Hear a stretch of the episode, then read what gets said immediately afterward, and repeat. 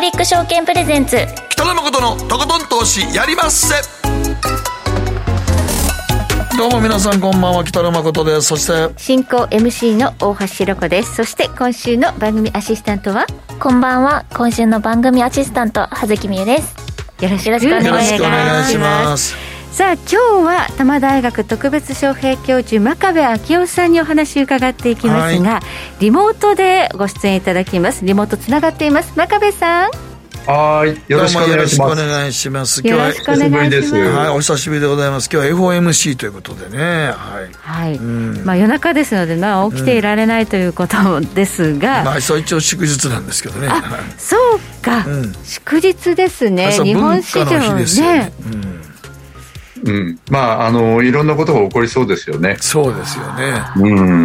んだからマーケット見てる人はあのおちおち寝てられないじゃないですか。そうですね、うん、おちおち寝てられないということですが、うん、まあ、どんなところが注目ポイントでこの後世界経済どうなっていくのか今日は伺っていきますので、どうぞよろしくお願いいたします、はい、よろしくお願いします、マーケットのリアルの方は？はい。ストリートインサイツ代表取締役経済アナリスト安田沙子さんにスタジオにお越しいただきます、うん。さあ来週11月8日火曜日に迫りましたアメリカの中間選挙、うん、さあどのような情勢なのかそしてその訳はというところにちょっと意外なエピソードがありますので、うん、このあたり大変興味深いです、えー、お話期待していただければと思います。そして皆さんからの今日の投稿テーマこの冬の物価高騰光熱費高どう乗り切りますか？着る毛布をそろそろ引っ張り出して切ろうかという、うん、まあ北野家誠家誠さんですね。誠さん。でも今言われましたもんね。はい。耳寒いやろ顔寒いやろ。しゃあないやろ。顔顔寒くないですか？顔は寒い。でも寝る時はやっぱ暖房切った暖房切るでしょ寝る時つけてる？切らないです。え切らない？喉大丈夫？うん。肌とかカサカサなるで。あまあなりますね、うん、いつもなんか冬になった加湿器バンバンバンバン炊いてるけどね、うんり加湿器炊きすぎると今度その結露がめっちゃ出るそうなんですよ。それもちょっとバランス難しい。難しいね、はい、そうということで、まあ、着る毛布というのが一つアイデア出ました。皆さんどうアイデアイデアじゃなくて実際に買ってるやつから アイデアって呼ばんといてほしい、もう買うたのね買ったのね。去年1年去年も冬来てましたからね家で。はい。ということで皆さんのご家庭ではどんなアイディア もう買ったやつでもいいです。あるのか教えていただければと思います。番組の後半でご紹介をさせていただきます。ではこの後誠とひろ子の週刊気になるニュースから早速スタートです北野誠のとことん投資やりまっせこの番組は良質な金融サービスをもっと使いやすくもっとリーズナブルに GMO クリック証券の提供でお送りします。誠とひろこの週刊気になるニュースさて、ここからは、誠とひろこの週間気になるニュースです。今日一日のマーケットデータに加えまして、えー、このところ、国内の、えー、気になる政治経済ニューストピックなどをピックアップしてまいります。えー、まずは今日の日経平均からお伝えしてまいりましょう。今日は15円53銭安、27,663円39銭で取引を終了しました。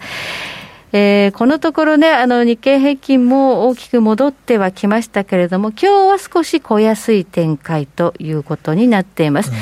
ちょっとあのソフトバンクグループとかの戻りがものすごいんですよね。うん。ソフトバンクっていうと、もう中国関連ということで、うん、売られてましたからね、売られてたんですけど、ね、売られてましたからね。はい、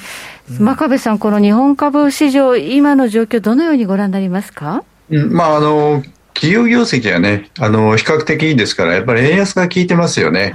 えー、まあ、海外で稼いで、その分がも戻ってくるという感じですから、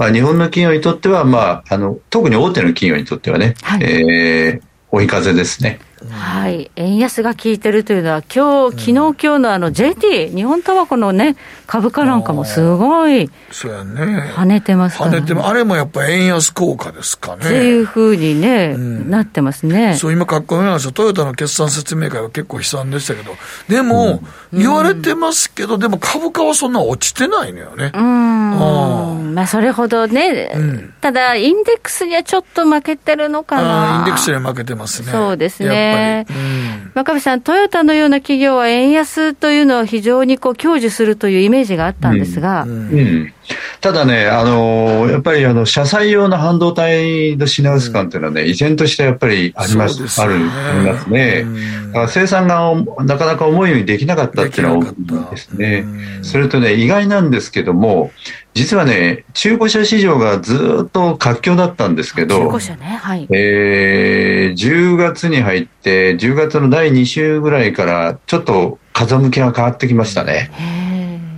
なぜですか？うん、あの、世界的にアメリカもそうだし、日本もそうなんですけど、はい、まあ、アジアの市場もそうなんですけどね、えー、中古車市場がやや、あの、崩れてるっていう感じでいますね。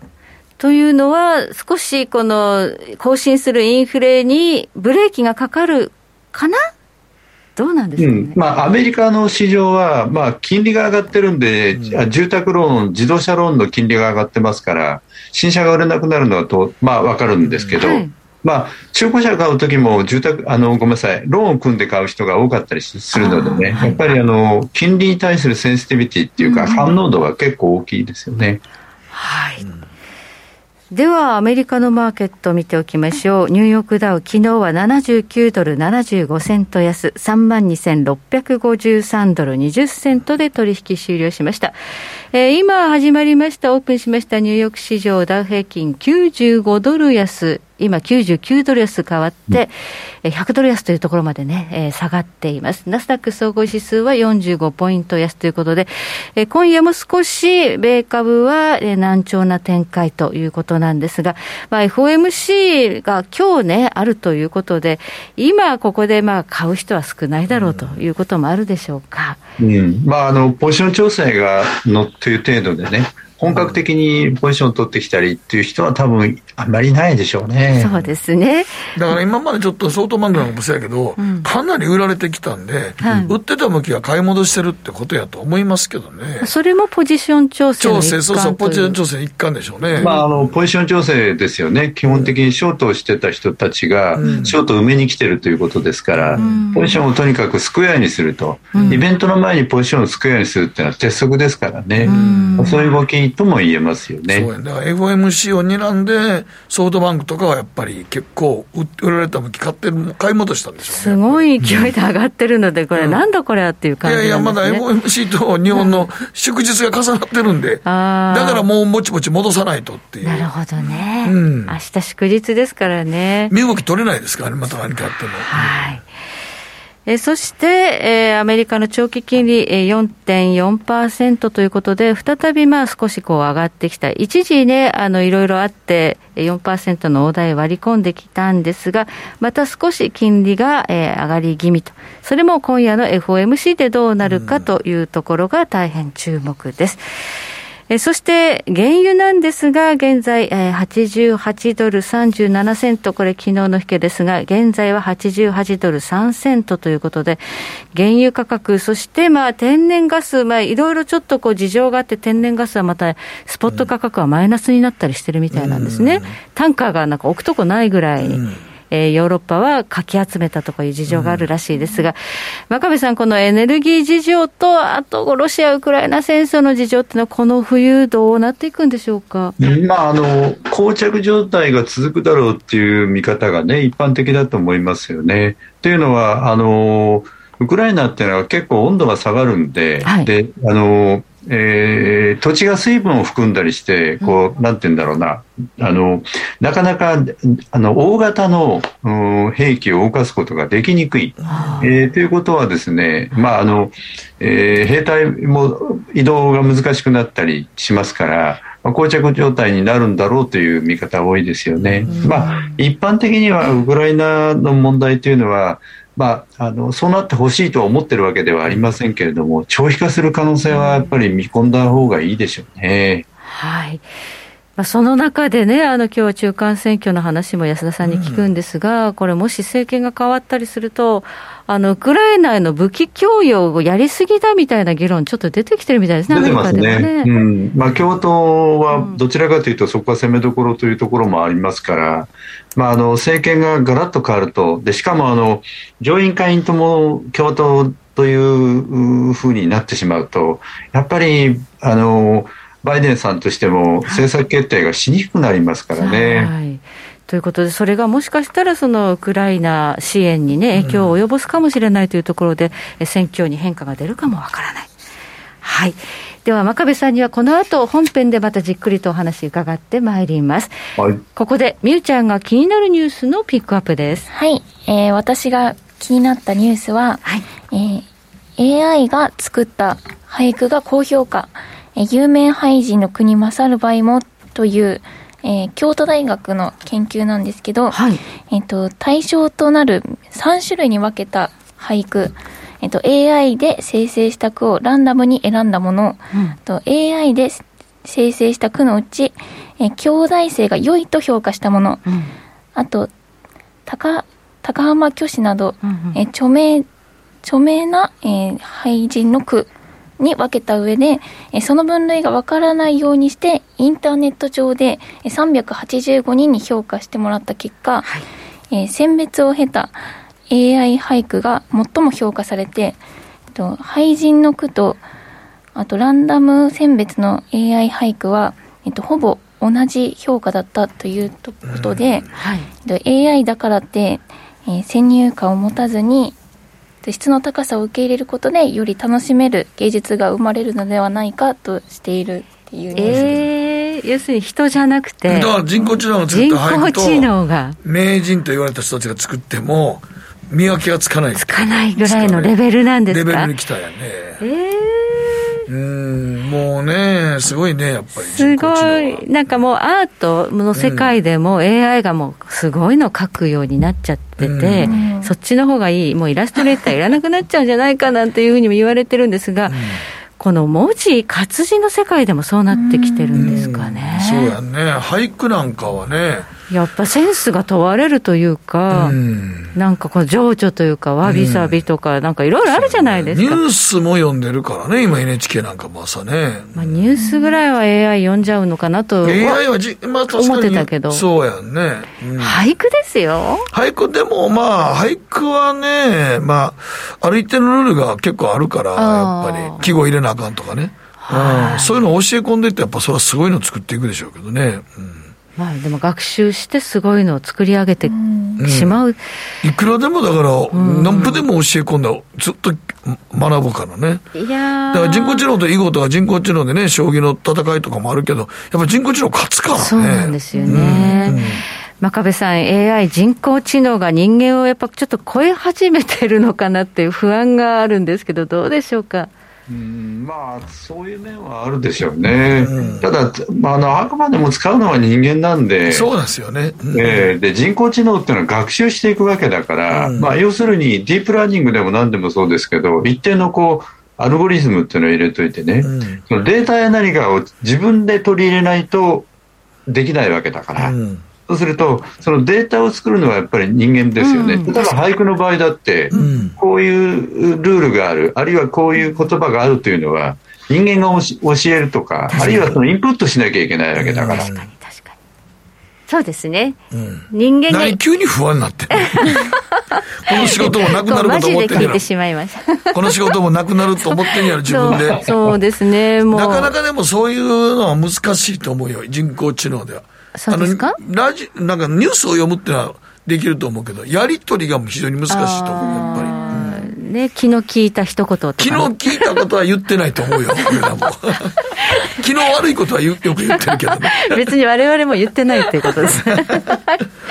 はい、えー、ここまで誠とひろ子の週間気になるニュースでした。この後コマーシャル挟みまして、マーケットフロントラインです。真壁さんにじっくりと伺ってまいります。北野誠のとことん投資やりまっせ。みんな集まる。集まるよ。ねえ先生好きって10回言って。それ10回クイズでしょ。いいから。じゃあ好き好き好き好き好き好き好き好き好き好き僕も先生好き。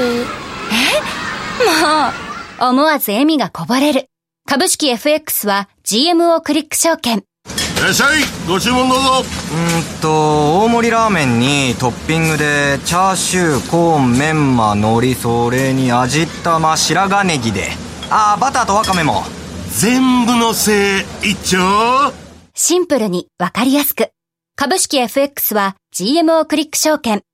占いましたぞあなたの未来。あどんな？あなたは努力次第で大きな成功を収めます。ただし野菜中心の食事と早寝早起き適度な運動をして健康に注意なんだよ。母ちゃんのセリフと一緒じゃん。未来は自分で切り開く。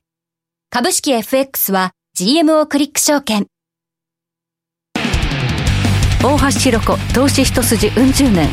北野誠のとことん投資やりまっせ。あれご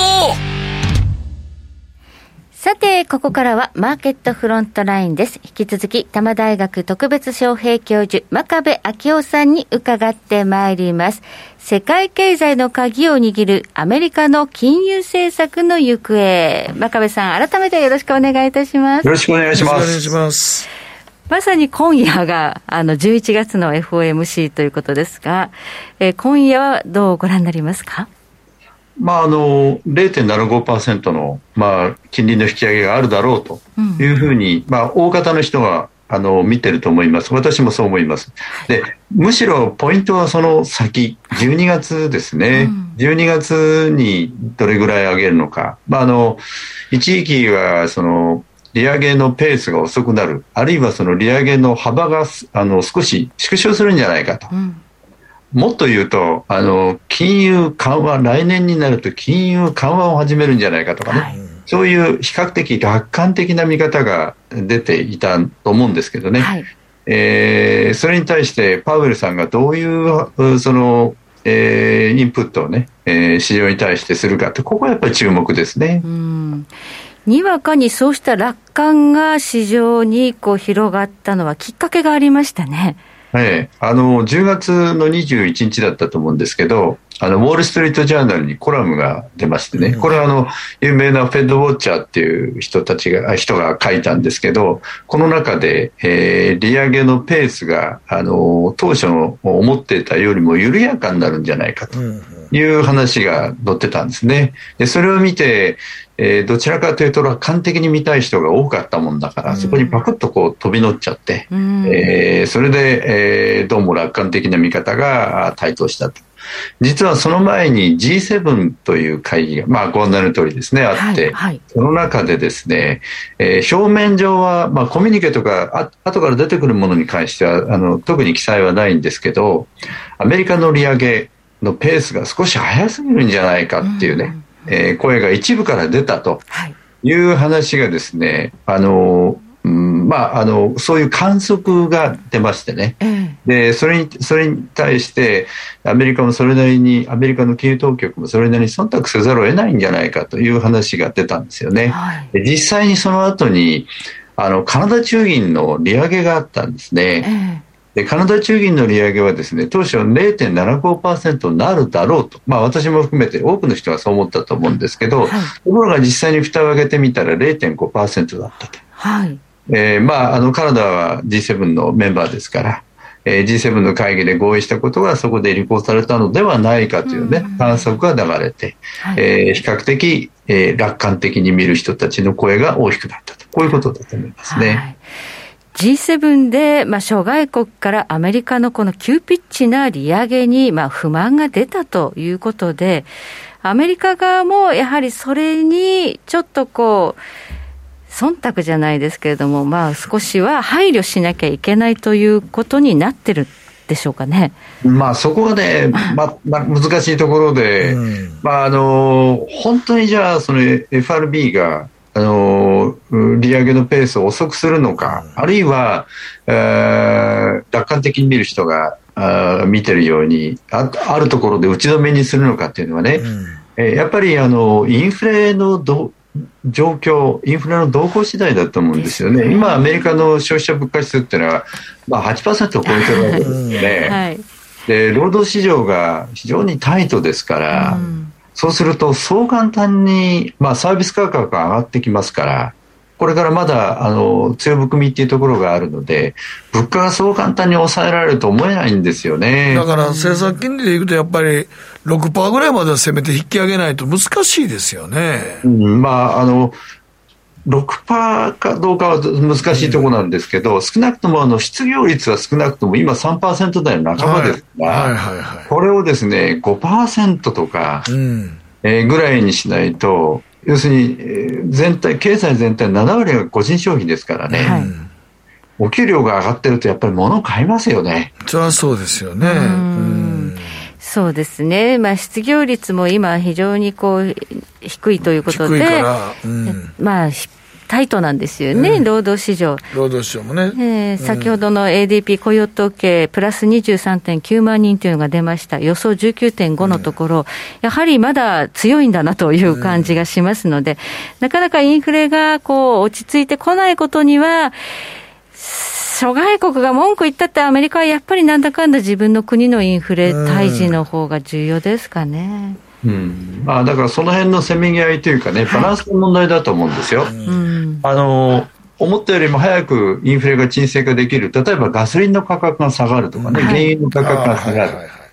こういう蓋然性、まあ、例えばそういう条件が出てくればいいんですけど、ところが今、OPEC の中でも、ぱりあのサウジがやっぱり決定的ですから。はいオイルプライスに関しては。うん、で、バイデン政権と実はサウジとあんまり仲がいいように見えないですよね。うん、ねはい。だわざわざ行ったけども、別にこれっちゅうて何もしまかせんでしたからね。しま、しないどころか、減産をするって言ってるわけそうですよ。その、言うてみたら、舌の根も乾かんうちに1か月後ぐらいに減産してるわけですからね。そうですね。そうですよね。だから減産によってまたね、原油価格上がってしまう。うん、でも、でもドル独歩高やから、まあ今回のニューヨークの決算なんかでね、みんな悪いですからね。 GAFA ね。 GAFA悪いですもんね。はい。うん、だからこの悪くすることが、まあ一つの目的というか、政策なんですよね。政策目、目的です。目的、ね、あの、明確に書いてあって、要するに金利を上げることによって、企業の借り入れコストを上げて、うん、それともう一つは資産価格を、まあ、ある程度下げる、うん、安定させる、まあ、要するに10月のやっぱり上昇っていうのはあの FRB 自身もやっぱり違和感を感じたんじゃ持ったんじゃないですかね。また本当にちょっとでもこう、あのね、あの緩和かみたいな、こう止めるかっていうと、うん、株式市場っていうのは本当に楽観的になりますね。まあそれまで売り込んでましたから、一気に戻しましたもんね。うんこれじゃあ続かないと見た方がいいですかね？あの、株はここからまだまだ買えるかっていうと気をつけた方がいい。うんまあ、私は個人的には株っていうのはどっかで調整があるのかなっていう気はしてますね。はい、特に金利はやっぱり上がってこざるを得ない。まああのまあ、1980年代のようなああいうその大規模なインフレがずっと続くというふうにはあの個人的にはあんまり考えてないんですけどただじゃあすぐに沈静化できるかっていうと答えはノーですよね。なんせあの個人消費もしっかりしているその元になるあの労働市場がタイトですから、はい、それともう一つあるのはね、もう一つあるのは、グローバリゼーションっていうのがあったんですよね。はい、1990年代から初めからね。要するにグローバリゼーションっていうのは、あの、国境の敷居が下がりますよね。はい、そうすると日本、例えばアメリカの経験良くて物が足りなくなったら、他の国から輸入してくればいいじゃないですか。うん、例えば、あの、原油であろうと何であろうと、もうほとんどあの国境が敷居が下がりますから、はいあの景気が良くなっても物価上がらなかったんですよ。あデデフレが蔓延したわけですね。うん、まあ、ある意味ではね。はい、ところが、あの、今年の2月の24日で、グローバリゼーションが終わっちゃったんですね。ああ、ロシアですね。うん。国境の敷居が上がりましたから、はい、例えばロシア産の原油を買えない、あるいはウクライナ産の小麦を買うことができない。そうすると、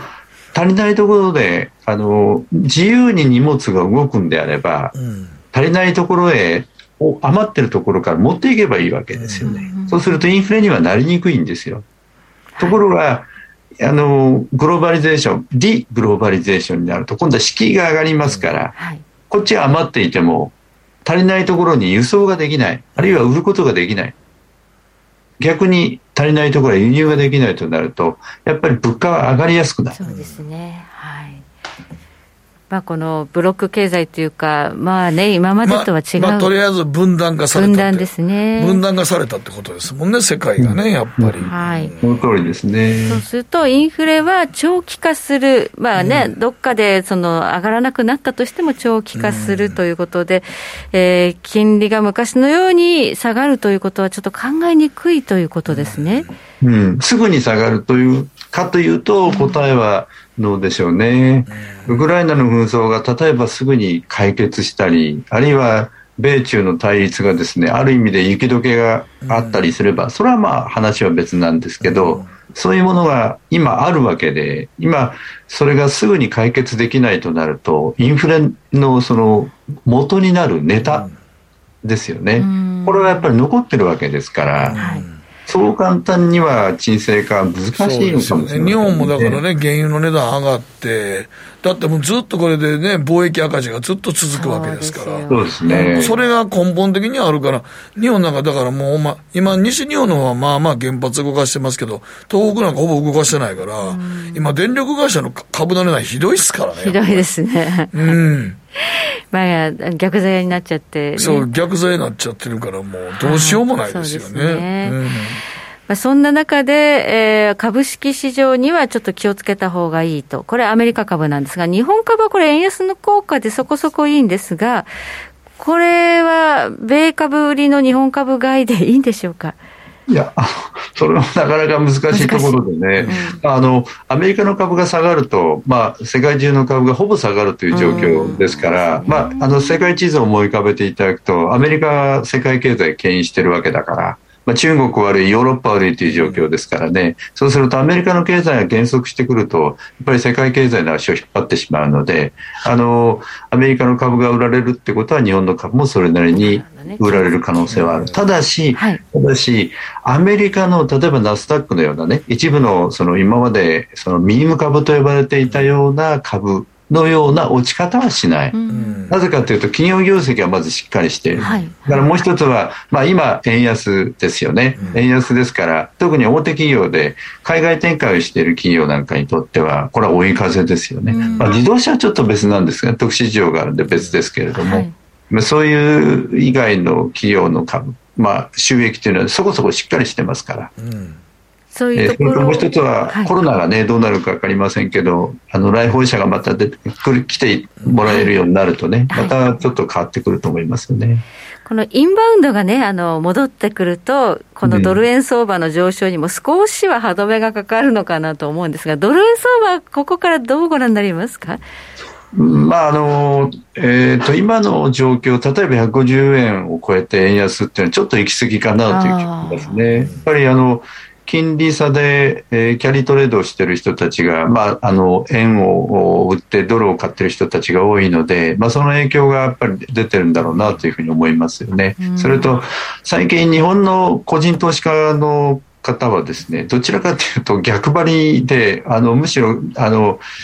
ドルが上がってそして介入が入った時に儲けられるようなね、そういうポジション作ってる人もだんだん増えてきたんで。はい、これ、どうなんですか？あの、今出ましたけど、介入がはい、これ、一定の力を今、発してるんですかね？えあの10月の半ばにやった、うん、あの介入というのはあの単独全くの単独介入だったんで、うん、単独介入っていうのは、まあ、私、為替のディーリングっていうのもやったことあるんですけど、うん、効かないんですよ。あのまあ、1週間ぐらいしか持たないですね、効果。やっぱりね。うん、ところが、あの、最近になって、例えば10月の後半とか、あるいは、あの、になってやった、あの、介入っていうのは規模も大きかったですし、うん、一つ私が注目しているのは、ニューヨーク時間で日銀のオーダーで介入が入ってるんですよね。うん、東京じゃなかった時間、そうなんですよね。夜中ですよね。これはやっぱり結構大きいのかなという気はしますね。うん、あなぜ大きいんでしょうか？それはですね、中央銀行って、まあ、まあ、一種の、まあ、言葉悪いですけど、縄張りみたいなのがありましてね、うんはい、ニューヨーク時間、まあ、マザーマーケットは、まあ、ニューヨークの連銀ですよね。それから東京のアジアタイムは、あの、日銀が、まあ、それなりに、えーじまあ、そこそこ自由に介入ができる。ヨーロッパはヨーロッパの中央銀行が介入できると。まあ、不分立みたいなものがあるんですよね。で、あの、前回の介入見てると、ニューヨークタイムで、要するにニューヨークの時間帯で、ニューヨークの市場に日銀だと思うんですけどね、覆面ですから、これはあの、あのやった人にしかわからないんですけど、えー、日銀のオーダーが入って、日銀の介入が入ったと、これはあの珍しい現象なんですよね。少なくとも先方の例えばあの FRB とかその関係の機関にですね了解を取らないと多分できなかった。ああそうか。向こうの国に連絡取っとかないと無理ですよね。そうですね。うん、はい。ちょっとね、あの、イエレンさんは知らな、うん、知らないというふうにおっしゃったんですが、あれはポーズなんですかね、うん、国内向けの。いや、知ってる知ってるでしょ。知らないわけないですよね。日銀がやってニューヨークタイムでやる覆面会議なんか一応通知してますよね。通達してますよね。ですね。思いますよ。あの、常識で考えればその通り。うん、知らないっていうことはありえないまあさすがに我が国は自分ところの国が言うことではないからね。日銀の問題し、財務省の問題からね。はい。うんということで、ちょっとその介入、まあ、あの、マザーマーケットじゃないニューヨークでやったということは、単独介入だけど、ちょっと協調介入的なこう雰囲気も匂うというか、うん、アメリカの意思というのもあるということで、うん、だから、だからちょっと言って、ちょっと為替の上げるスピードが遅くなって少しね、あの、うん、あんまりいかなくなってますよね。はい。でそれなりにだからニューヨークでやったことは、効果があったんでしょうね、やっぱりね。まあ、あの、それなりの効果があったと思いますよ。うん、少なくともヘッジファンドのファンドマネージャーとか、それから為替のトレーダーなんかは、そういうのは当然のことながら、神経質に見てますからね。だからやっぱり利食いのタイミングが早くなりますよね、下でドルをロングにしても、まあ、なるべくキャリーしないで、儲けられたらあのちょこちょこ売っていこうという発想が出てきますから、そうすると大きく稼ごうという発想ではなくなるので、えー、それからもう一つはやっぱり来年の日銀の総裁の人事とかね。交代しますからね。えー、これがやっぱり気になるところではありますよね。いつぐらいにこのなんか具体的になるんですかね？あの来年の3月ですけれども、うん、その前にあの国会の承認が必要になりますから、はい、まあまあ、ちょっと前にあの新聞新聞市場にね、うん、えー、候補の2人の写真が出て、テカテカと公認人事なんてのが出たと思うんですけど、これから具体的になってきます。今、あの、まあ私の知る限り根回しをね、いろんなところでいろいろんな人が根回しをしているという状況だと思いますけど、そろそろ11月ないしは12月の初めぐらいには少なくとも何らかの形で、えー、まあいろんな形になるかもしれませんけど、出てきますよね。さすがにちょっともう、来年の黒田さんな辞めた後の人事では、政策変更しますかね、可能性としては。せざるを得ないと思いますよ。僕もそう思うんですよ。さすがにこのマイナス金利ずっと続けられないと思うんですけどね。はいうん、まあ、最初にいじってくるのはイールドカーブコントロールだっていう見方が多いようですけれどもね。まあ、あの財務省としても今、10年債のが、まあ、ゼロプラスマイナス0.25ですから、まあ、あまりにこう狭いんで、うん、あの国債の流動性がもう要するに取引がほとんどなくなってしまってるんですよね。日銀が持っちゃってるからね、はい、そうなんですよね。そうなると、えー、財務省としてもこれから新発債売らなきゃいけませんから、はい、そうすると、揮発債のマーケットがこう死んでしまうとですね、えー、売れなくなっちゃいますよね。うんそうですね。じゃあ、この ICC の修正なりということが、まあ、次の総裁人事とともに、こう、マーケットで、まあ、強い観測になってくると、うん、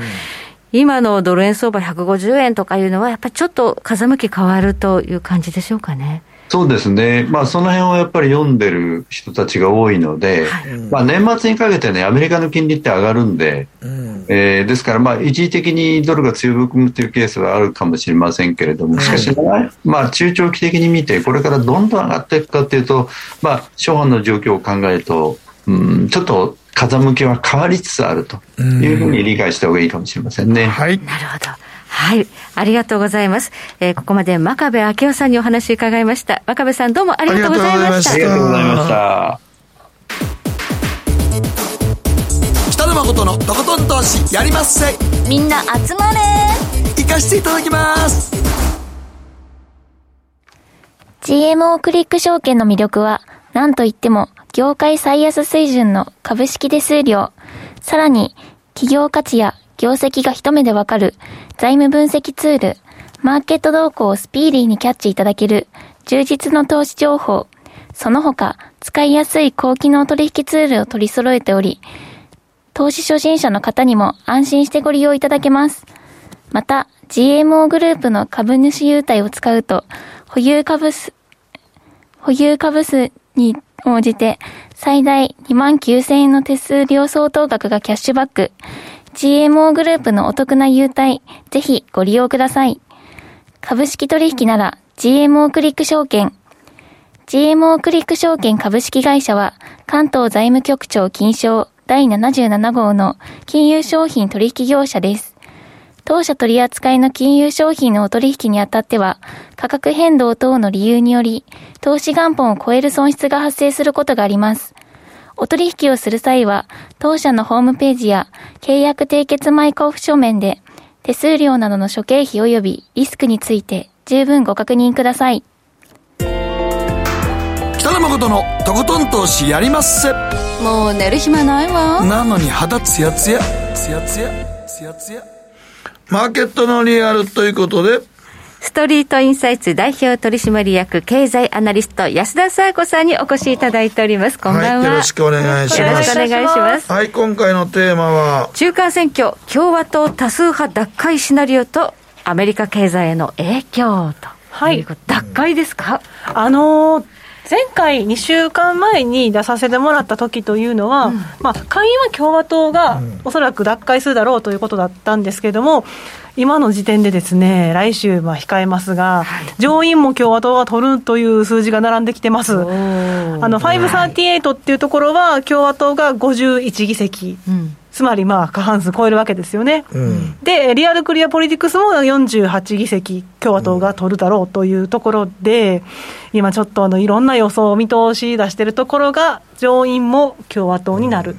という話になって、レッドウェーブですね、そうなると。レッドウェーブは、はい、それはなぜでしょうか？というお話なんですけど、はい、やっぱりあの今回の中間選挙、非常に注目されてまして、はい、あの期日前投票って、2020年の大統領選の選挙を動かしたと言われるところありますが、そこもですね、はい、過去最高の勢いを示しています。みんな行くんだ、はい、はい、特に激戦区、上院でも、県えー、州知事でも、非常にもう、選挙選挙がかなり激しいところがジョージア州なんですが、うん、ここはもう2週間前ですでに期日前投票が166万人ということで、もう過去最高更新するのは間違いないという話ですね。はいはい、特にですね、こういった激戦州、ペンシルベニアですとか、フロリダとか、アリゾナとかもそうなんですけど、そこの共和党支持者の期日前投票っていうのの割合が増えてまして、前回2020年から比べると大体3から4%増えてるんですよね。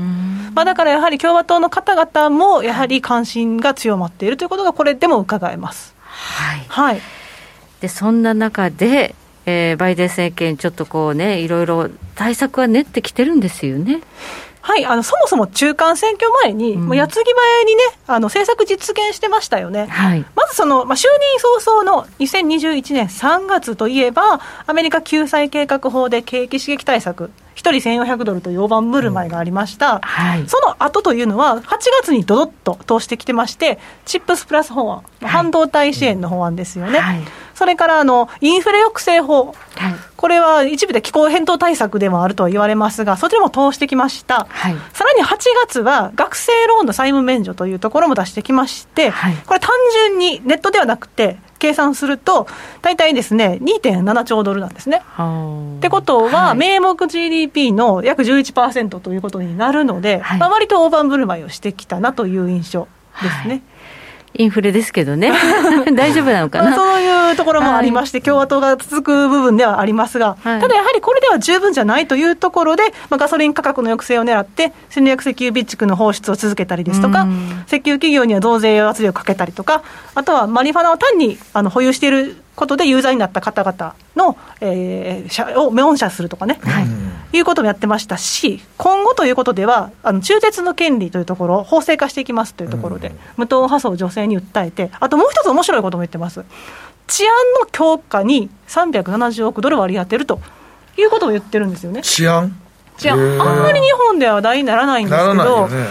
カでは非常に大きなトピックになっています、はい、3枚目のスライドを見ていただきますと、アメリカの有権者の優先課題って、もう口を酸っぱくしてインフレ経済って言いますけど、はい、ベスト5ぐらいに治安悪化っていうのは問題視されてるんですね、アメリカ人の61%は、これが問題だというふうに指摘しています、はい、実際にその犯罪件数どうなんですかっていう話なんですけど、はい、今年の上半期までで、犯罪件数見てみますと、窃盗、前年比20%増、うん、それから強盗19%プラス、自動車泥棒15%プラス。基本的にプラスばっかりなんですよ。増えちゃってるんですよ。こんなんあんまり日本ではちょっと分からへんな、こんなんな。特にカージャック、自動車泥棒はよく聞きます。こんなんでも日本でわざわざあのあんまニュースで流れてけへんもんね、実際ね。そうですね。自転車泥棒も増えてんのか。自動車ですね。あ、自動車、自動車泥棒、はい。自動車泥棒ね。カージャックです、はい。カージャックやね、やっぱり。で、殺人件数は減ってるんですけど、まあそういう意味では、非常にその、まあ銃犯罪は減ってるように見えますけど。だからまあ実際には生活に密着する犯罪は増えてる、ね、増えてる、そう。なので、やはり投票に影響するという部分がありまして、うん、あの、実際に世論調査見てみますと、10月の世論調査結果です、こちら。うん、あの、アメリカ全体と地域、つまり自分が住んでるエリア、うん。犯罪増加しましたかっていう質問に対して、うん、アメリカ全体は78%で、あのコロナ禍の2028年と変わらないんですよ、うん、92年以来の高水準ではあります。うん、注目すべきは地域、自分が住んでる周り、うん、増えてるって回答は56%で、これ、過去最高なんですよ。だからそれだけ周りのおっしゃられたようにね、生活に密着するような犯罪が増えてきているということが分かります、えー、日本でこれはあんまここまで出たことない、こんなん出たことないよな、そうですね、治安悪化で政策をなんとかしろとか、あんまりね、やっぱ日本は安全ですからね、そうやね、日本って安全な国やな、そう考えると。そうなんですよ、で、人種別に見てみますと、治安が非常に重要な問題と回答した方々は、実は黒人の方々で、81%なんです。はいなんかこう、白人の方かなと思うんですけど、実は黒人の方が一番多いという状況であります。こちらまた後ほど説明しますね。はいで、その殺人事件件数の被害者数減りましたって言いましたけど、うん、確かに2021年は前年比で17.6%のマイナスだったんですよ、うん、ただこれ、テクニカル要因があって、うん、人手不足だったりですとかで、事務処理が追いつかないってこともあったりっていうことで、減ってるって話もあるので、鵜呑みにできないんですね。ちゃんとカウントできてないちゃんとカウントできてない。かも。暫定値です。っていうことなんですよ。その一方で、あの、犯罪がでも増えてるって話はありますよね。窃盗だったりですとか。はい、その一方で、治安維持関連の従事者、つまり警官の方々とかってことですけれども、うん、こちらの方々って、2021年に5.2%減の66万人に減ったんですよね。えそう結構ガクッと減ったんですよ。なんでかっていうと、はい、あ2020年ってブラック・ライブズ・マターの問題がかなり吹き荒れていて、はい、その黒人の方々にある意味職務質問すると、うんまあ、その人種差別だということで、訴えられるケースが増えてきた時でもあったりですとか、あとはやっぱりその警察予算っていうのを削減せよということで、かなり運動が巻き起こってまして、バイデン大統領と、時はその大統領候補でしたけど、彼は別にそんなこと言ってなかったんですが、まあ、そういった運動の影響が現れたと。いうことが考えられます、まあ、ちょっと民主党がブラック・ライブズ・マターをこう煽ったような印象はありますね。支援したような支持者が多いんですよね、民主党の中で。というところで、どうしてもそういったイメージはつきやすいんですが。はい。ということで、やっぱりその警官の方が減ってしまうと、治安もやっぱり悪化しやすくなるというところがこちらで分かるんですが、はい、その殺人事件の件数減ったって申し上げたじゃないですか、はい、でその黒人の方々が治安を不安視するっていう話はありましたよね、うん、ここで分かるんですよ。何かと言いますと、2021年に全米では殺人事件の被害者の方って減ってるんですけど、黒人の方を見てみますと、2019年比、コロナの前ですね、の日と比べても、実はその被害者数の方って9.7%増えちゃってるんですよ。人種別で増えてる人種別で増えてます。で、加害者の方も15.5%増えてるんです。はい、で、これっていうのは、白人の方とその他の人種の方で見ると逆に減ってるんで、うんそうやって考えると、黒人の方だけが増えてるという、ちょっと得意な状況なんですよね。はい、やはりその治安が悪化するときというのは、その貧困地域から悪化するということが言われていますので、まあ、そういったことを考えると、一番その治安の悪化の悪影響を受けているのは、黒人の方々なんじゃないかっていうことなんですよね。はい、はいまあ、そういった理由もあるのかなんですけれども、あの足元で黒人の方々の間で、そのトランプ支持者の方だったりですとか、うん、共和党支持の方が徐々に増えてる印象があります。あもちろんあの、大半は民主党の支持者ですよ、うんはい、なので、がらっと劇的に変わってるわけではないんですが、はい、静かに変化が起こってるという数字が現れ,、現れてまして、それが6枚目なんですけれども、あの今、黒人の有権者の方々に、2024年の大統領選に投票するならどなたにっていう話で、まあ、民主党候補っていう方がやっぱり79%で多かったんですね、で共和党候補18%、まあ、大体こんなもんですねっていうイメージなんですけど、逆にバイデンさんに投票しますって回答になると、70%に下がるんですよ。具体的な名前になると嫌なんですね。でトランプさんになると逆に23%に増えてるんですよね。だからこういう数字から見てても、その黒人の方々の間で一部トランプ支持者がいるんだなってことが分かります。なるほど。トランプさんを支持する理由のもう一つの、あの、一つとしては、あの、マッチョな感じですよね、トランプさんって。で、バイデンさんってどちらかというと、その、まあ、中立性というか、LGBT の権利もというところで、はい、まあ、その、マッチョな黒人の方々からすると、親和性が高いな、トランプさんっていうのもあるんですよ、ね、なるほどね。まあ、それはともかくとして、はい、で、この数字がまた面白いのが、2016年と2020年のトランプさんの得票率、うん、黒人の方の得票率見ると、2016年って9%しかなくて、うん、2020年負けましたけど、12%に増えてたんですよ。うん。あそうなんだ。でさらにあの今投票するのはトランプさんっていうのは23まで増えてるっていうのが面白くてこれしかも調査をした先がワシントン・ポストなんですよ、両方とも立場一体だから、そんなにそのまあ、調査対象って変わらないと思うので、うん、そう考えても面白い数字ですよね。ということは、だんだんだんだんちょっとずつトランプさんの人気がまた再燃してきてるわけやな。という部分が否めない状況です。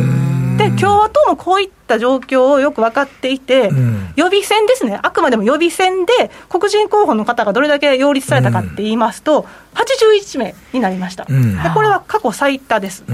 でこのうち、えー、中間選挙、本選に出るのが28人になって、まあ、その81からどっと下がったんですけど、そもそも黒人の共和党会議員の方って2人しかいなくて、今まではね、はい、民主党の方はね、やっぱりあの50人以上いらっしゃるんですけど、非常に少なかったことを考えれば、かなりゲームチェンジャーであることが分かります。はいでさらにあの上院も、今はあの1名しか共員共和党の上院議員はいらっしゃらないんですね、ティム・スコットさんっておっしゃるんですけど、はい、であの今、ジョージアが上院で激戦って申し上げてますけど、うん、あの両方とも黒人の方々で、現職がワーノックさんで、うん、で戦うのは共和党のハーシル・ウォーカーという元 NFL 選手、これとも黒人の方ですけど、民主党の議員が負けると、共和党の議員がそこの椅子に座るので、はいはいはい、共和党の上院は今度は黒人の方々、共和党が増えるんですよ、2人に。2人になるわけですね。で、民主党の方が1人になる落ちるっていうことですか。かなり珍しい現象が起こります。へでそうなんですよ共和党もちょっと変わってくるということですね。変わってきてるということですね。はい、で先ほどトランプさんの影響ってお話ありましたけど、うん、でやっぱりそのトランプさんの影響は強くてですね、うん、予備選でトランプさんの支持を表明した候補者っていうのは、トランプさんの支持を受けた候補者っていうのはもう92%。はい、でやっぱりトランプさんの支持があって、勝つという見込みがあったってことですよね。トランプさんの影響で勝つわけですからね。そういうことですね。で選挙での勝率も、あの2022年に関しては、アラスカの特別選挙で、サラ・ペイリンさんが負けましたから、非常に低いですけど、これ、もちろん中間選挙の数字入ってないんで、無視するとして、やっぱりその50%は超えてきているということを考えると、その共和党としても、そのトランプさんを押すとは別として、その支持を受けるということは重要だってことが分かりますと。で先ほどのその黒人の方々のトランプ支持者というのはありますけど、はい、あの日本でもたまに話題になるラッパー兼デザイナーのカニエ・ウエストさん、ご存知だったりします、はい。みゆちゃん知らない？この方なんかもともとオバマ前あの元大統領と仲が良かったんですけど、今はどちらかというとトランプ支持に移って、あの Black Lives Matter ってあったじゃあるじゃないですか、はい、それに対して White Lives Matter っていうね、アンチテーゼを出してきたりとか、そもそもその Blexit っていう運動があって、黒人の方々を民主党から離す。離脱させるっていうんですね、 black と exit のブレック、それに乗っかってるんですよね、この人とか。あ。とはもともとコメディアンだったり、フィットネスのユーチューバーだった方々が、最近はトランプ支持者として政治を語るようになったりというところで、しかもフォロワー数がもうミリオン単位とか、なんかその黒人の方々の間でもちょっと変わってきたなっていうのは、これでも分かります。影響力のある人たちがトランプ支持に回って回ってきてるんですよね、もちろんこれがその主流とは言いません、一部、あくまでも一部ですけれども、なんか面白い現象だなというふうには見られます。面白いね、今までね、ずっと黒人の方々はね、民主党支持が大半でしたから、ね、大体9割、9割でしたもんね。それが8割に落ちてくるだけでも結構ね結構動きますね。激戦区では影響を及ぼすと思われます。でこういった岩盤の黒人票に陰りが出てくるというなるとやっぱ民主党も黙ってませんと、はい。はい、しかも今景気後退懸念も高まってますというところで、ついにあのえー、上院銀行委員会の委員長のシェロット・ブラウンさん、うん、この方なんかはそのフェドに対して物を申すようになりましたよね、うん、雇用の最大化っていう統治目標を忘れてませんか、うん、これでね、もし何かあった景気後退が起こった場合に、弱い方たちが一番影響を受けますよって苦言を呈したんですよね。一番弱いというね、やっぱ黒人層ですよ。方々、非白人の方々ですよね。まあ、ね、民主党の岩盤であると、はいはい、で、そういった流れもありましたし、はい、まさに FOMC が開催される11月1日付で、民主党の上下院両方ともの議員11名が所管で同じようなこと言ってました。景気後退起こったら、どれだけね、職が失われるのか試算しているのかと、そういうようなことを訴えてた次第です。まあ、FRB はでもね、その独立機関ですので、政治からの圧力っていうのは、本当は関係ない、ね、本当は関係ありませんが、確かに、はい、あのインフレ、物価の安定というのが一つと、雇用の最大化が統治目標ですから、これは無視できないという前提もあります、まあ、ご指摘の通りではあるということですね、そういうことですね。民主党さんたちの、はい、はい、なので、もちろん、現段階ではインフレを重視した政策を取ると思いますし、今日も75ベーシスの利上げをして、12月も50からもしかしたら75っていう路線はありえると思うんですね。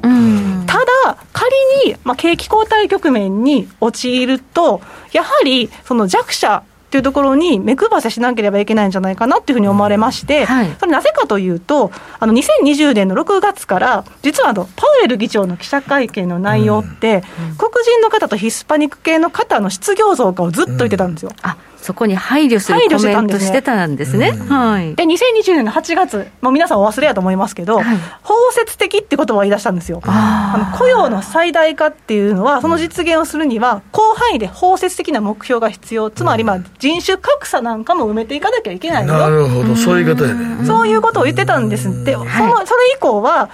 必ずこの黒人とヒスパニック系の方の雇用状況について話してたんですよね。それでずっと緩和的な政策を取り続けて、インフレになっちゃったんですけど、ね、まあまあまあまあ、まあ、それは別、まあ、そういう話もありますが、はい、まあ、その表現がね、あの11月以降、つまりインフレが一時的じゃないって言ってから変わってきて、少し、はい、直近の9月はなくなったんですよ。あ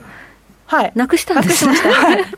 まあこれだけ75ベース利上げしている中でなくしましたが、あの今は大丈夫ですけれども、はい、その景気後退局面なんかで、こういった表現がまた入ってきたり、包摂的って言い出しかねないなというようなことをメインではなくて、リスクシナリオとして見ています。なるほど。はい。はい。もしこれ共和党になって、上下院ともね、はい、えー、まあ、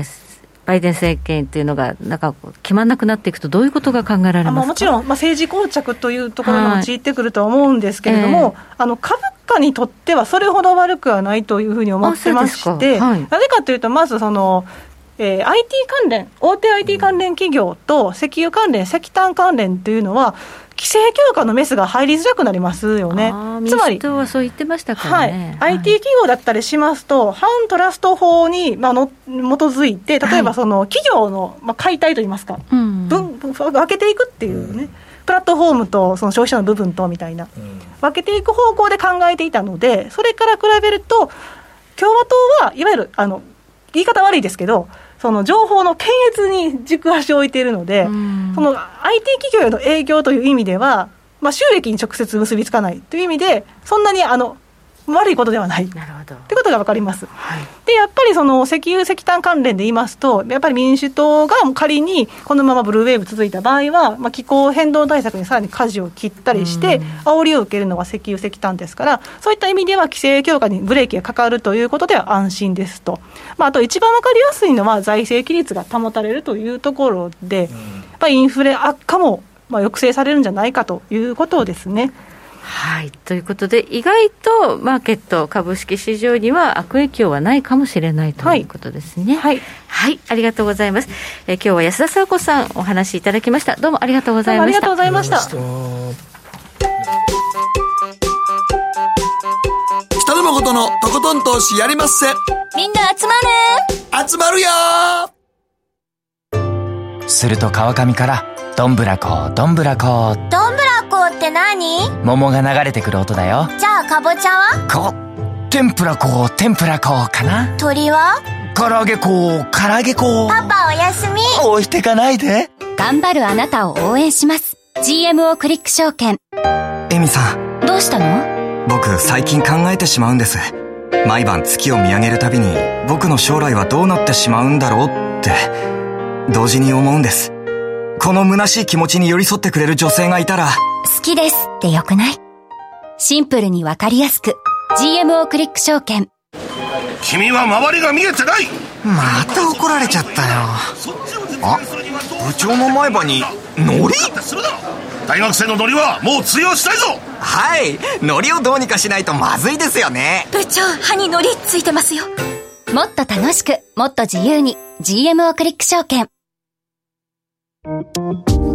さて、ここからは皆さんからいただいた投稿を紹介していきます。この冬の、えー、物価高騰、光熱費高、どう乗り切りますか？はい、チーズさんからです。毎年クリスマスだけはデパートの有名な高級パティスリーで、ホールでクリスマスケーキ予約して買ってましたが、うん、今年は昨年に比べてもうすでに3割以上値上がりしてます。え、3割、はい、高いな泣く泣く開けられました。仕方ないで本を見ながら自分で簡単なケーキを作ることを考えています。はい。作りにするね。いいことですね。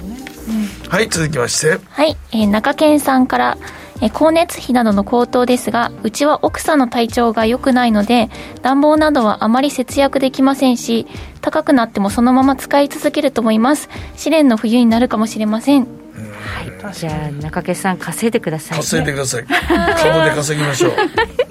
続いて玉ねぎ小屋さんです。農家さんの間では資材価格光熱費を販売価格に反映させようという動きが主流。物価を下げようと思うと廃業せざるを得なくなるのが現実です。誠さんがおっしゃるように賃上げ賞与の割増で消費者に耐えてもらうのが、えー、本当にいい策だと思います。こんだけ上がっても最後残ってるのに給料だけやで、ね、本当ですね、うん、でもせめてボーナス上げたってくれると思うけどな。ね。ね時計の針は23時27分回っています。